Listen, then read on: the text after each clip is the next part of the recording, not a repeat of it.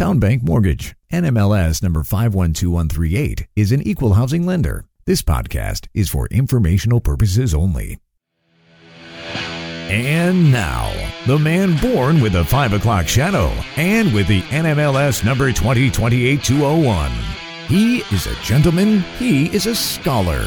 He is Tyler Crawley.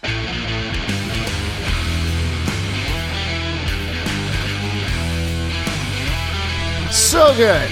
That sounds so good, and it is so good to be back here on Markets and Mortgages. I am the aforementioned Tyler Crawley, the host of this podcast, and I do apologize for my absence from the show, from my you know morning email, all of it, and it was because I'll be honest. I'm always honest with my audience.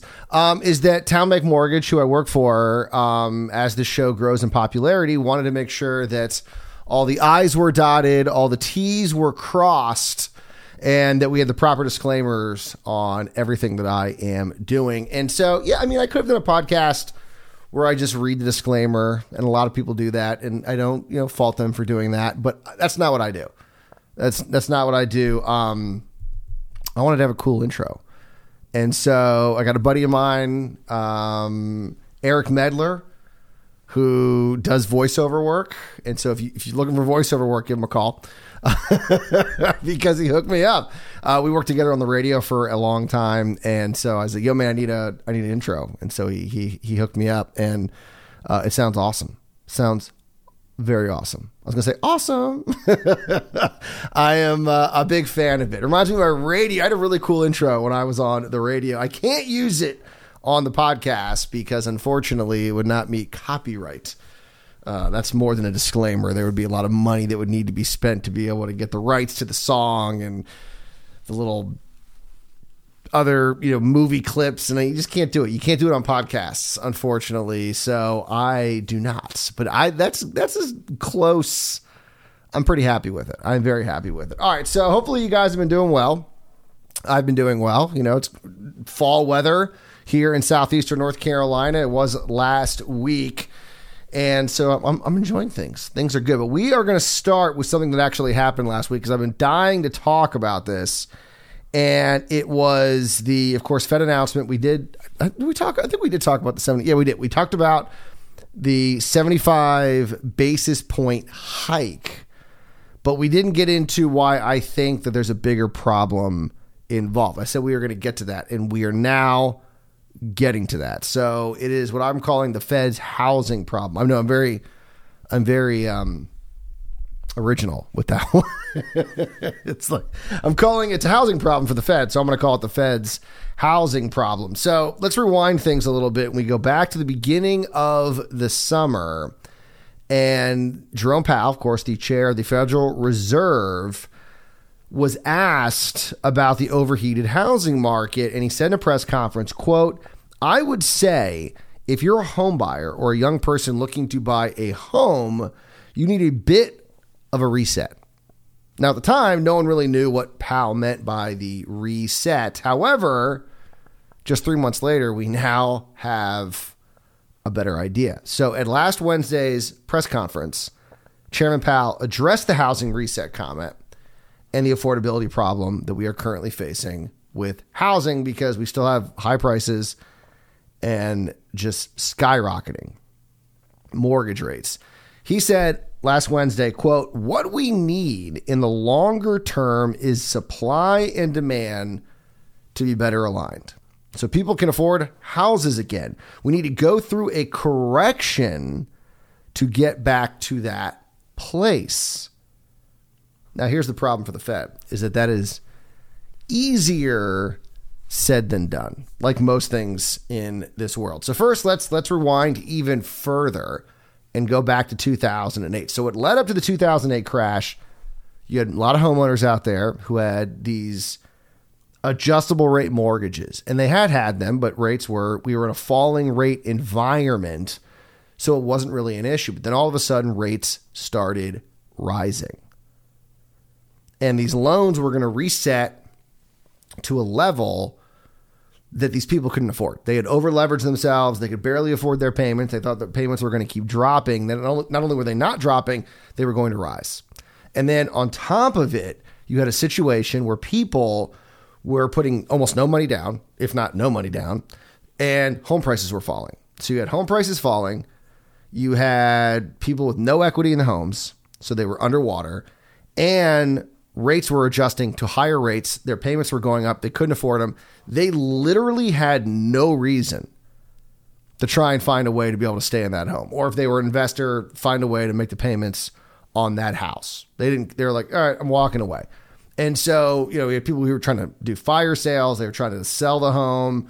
They were just walking away from the home. But there was a lot of inventory all of a sudden hitting the market for those three reasons. Now, obviously, if you you know walk away from a home, go into foreclosure, that's going to take a little while to get on the market. If you're doing a sale, fire sale, whatever it may be, the house is going to get there a lot quicker.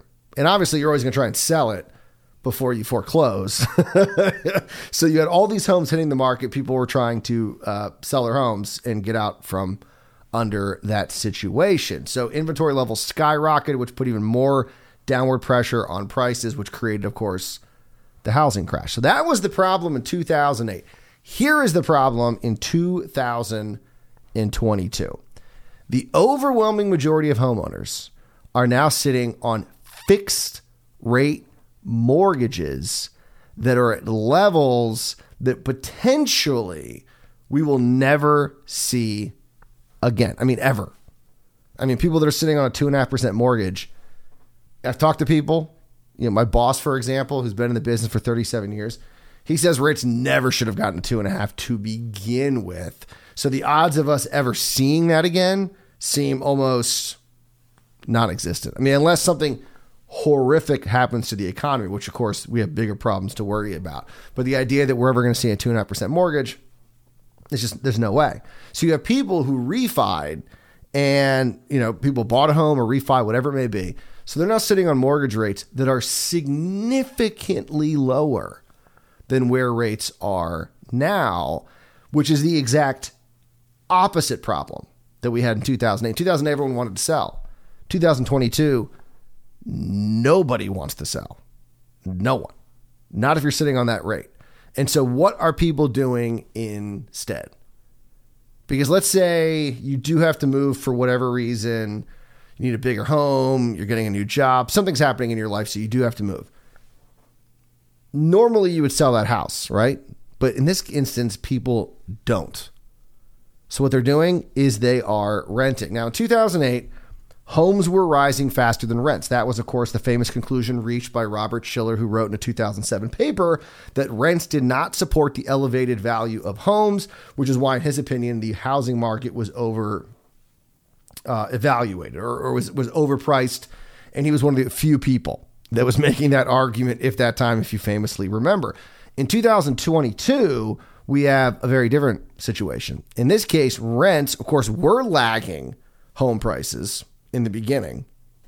They are now catching up, and in some cases, maybe even eclipsing home prices, making it even more attractive to rent your home versus selling it. So now you're not worried about just making your mortgage payment. You know, you're at a point where, oh no, you know, hopefully I can make enough money in rent. Now you're not, you're going to make plenty enough money, plenty of money, I should say. And you're actually going to make money on top of it. So you're going to profit from doing this very transaction. So once again, even less reason to sell. And we know this is happening. The Wall Street Journal reported on this last week that home sellers across the United States discouraged by a slowing housing market and are able to capitalize on soaring home rental market are increasingly opting to hold on to their house and lease them out instead. And so, what that's creating is a situation where even though demand is being depressed, we are not seeing more inventory. And that's the problem because Powell made it very clear that he wants supply and demand to re- regain their balance.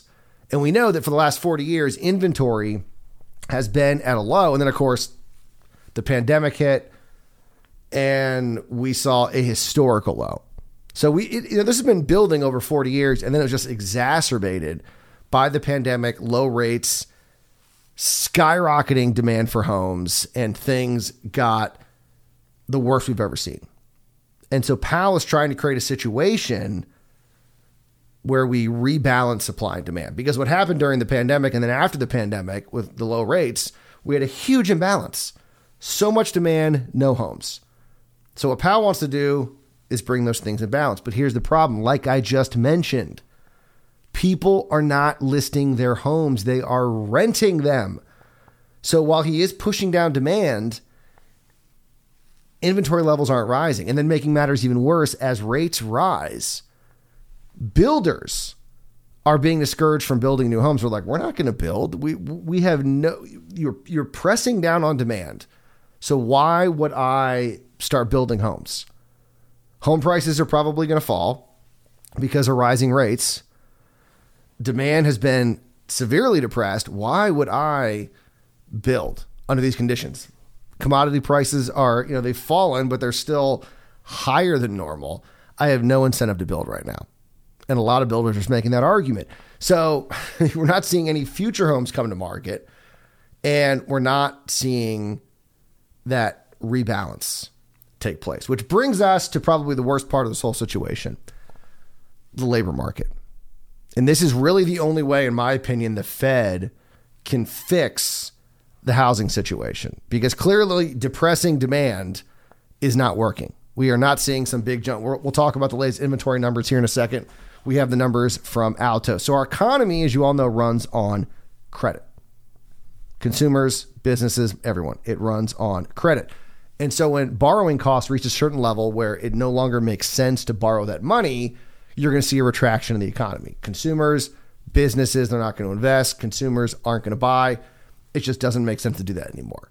Now, as consumption falls off, businesses will need to find ways to cut costs, which usually means layoffs. As people lose their jobs, there will be a change in their living situation. All of a sudden, two people currently living alone may need to team up to be able to afford rent. Children might move in with their parents or vice versa. This will ease the demand for rentals, which should decrease rents as rents fall. Servicing the loans for those landlords can get tricky, which could encourage them to sell, thereby increasing the housing supply, inventory levels, and maybe getting those things back to balance. Now, this is a nightmare scenario.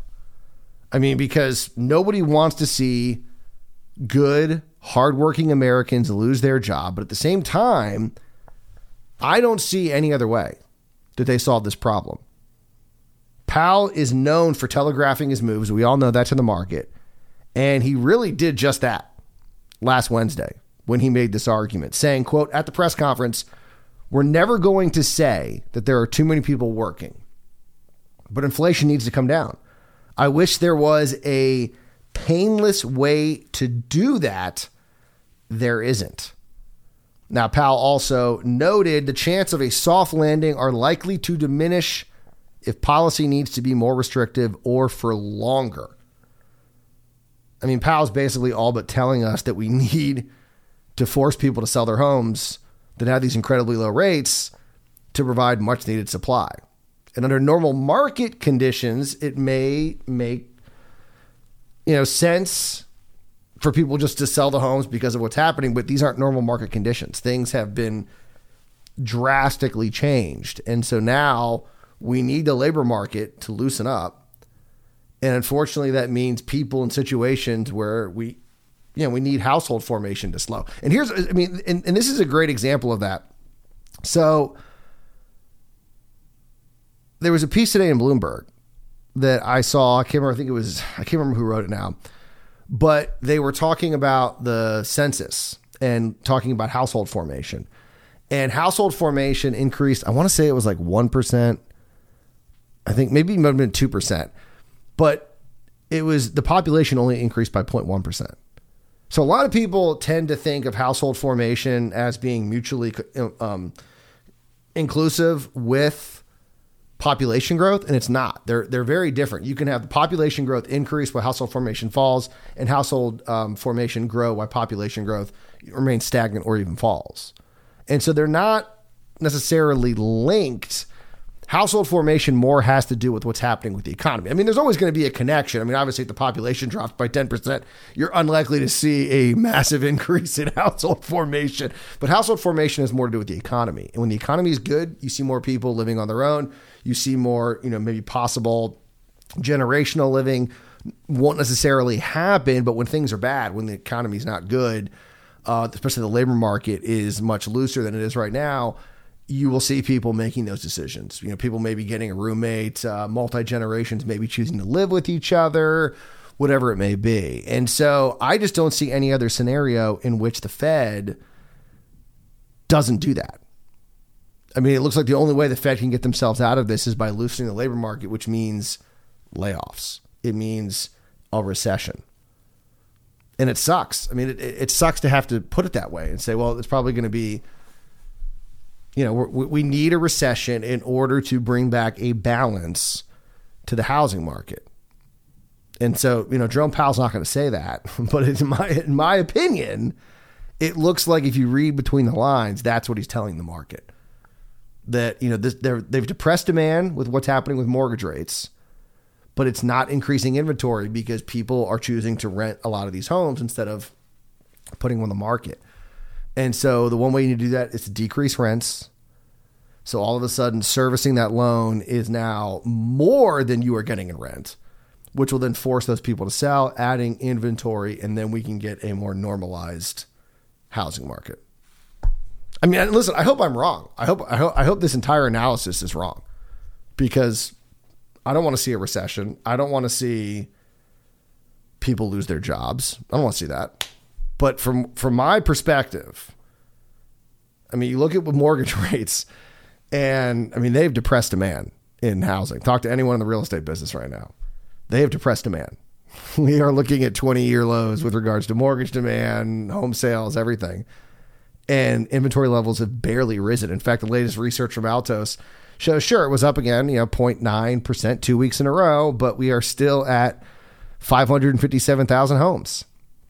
That's 1.9% lower than 2020 and is 42% lower than 2019. So we are still well below the average, well below. And look what happens with demand. I mean, we should be seeing a million homes for sale right now. We're seeing 557,000. So that unfortunately is what I believe has to play out in order for there to be a balance in housing. And it sucks. It does suck. All right, that's it. We're out of time. trying to keep the podcast shorter. I'm not going to do any more stories. Uh, that's my goal. That's my new goal. The new and improved Markets and Mortgages podcast. This one I actually went longer. My goal is 15 minutes or less. It's like, what, what was the pizza thing? 30 minutes or less? I want to do 15 minutes or less. And unfortunately, we have now gone over 18 minutes. So I have failed. but this was important. When things are important, then tomorrow, my God, we got Case Shiller, we got FHFA home price index, we got uh, consumer confidence, we have new home sales. Oh, it's gonna be hard to keep tomorrow's under 15 minutes. I'm gonna try. I'm gonna try. That is my goal. But you guys enjoy your Tuesday.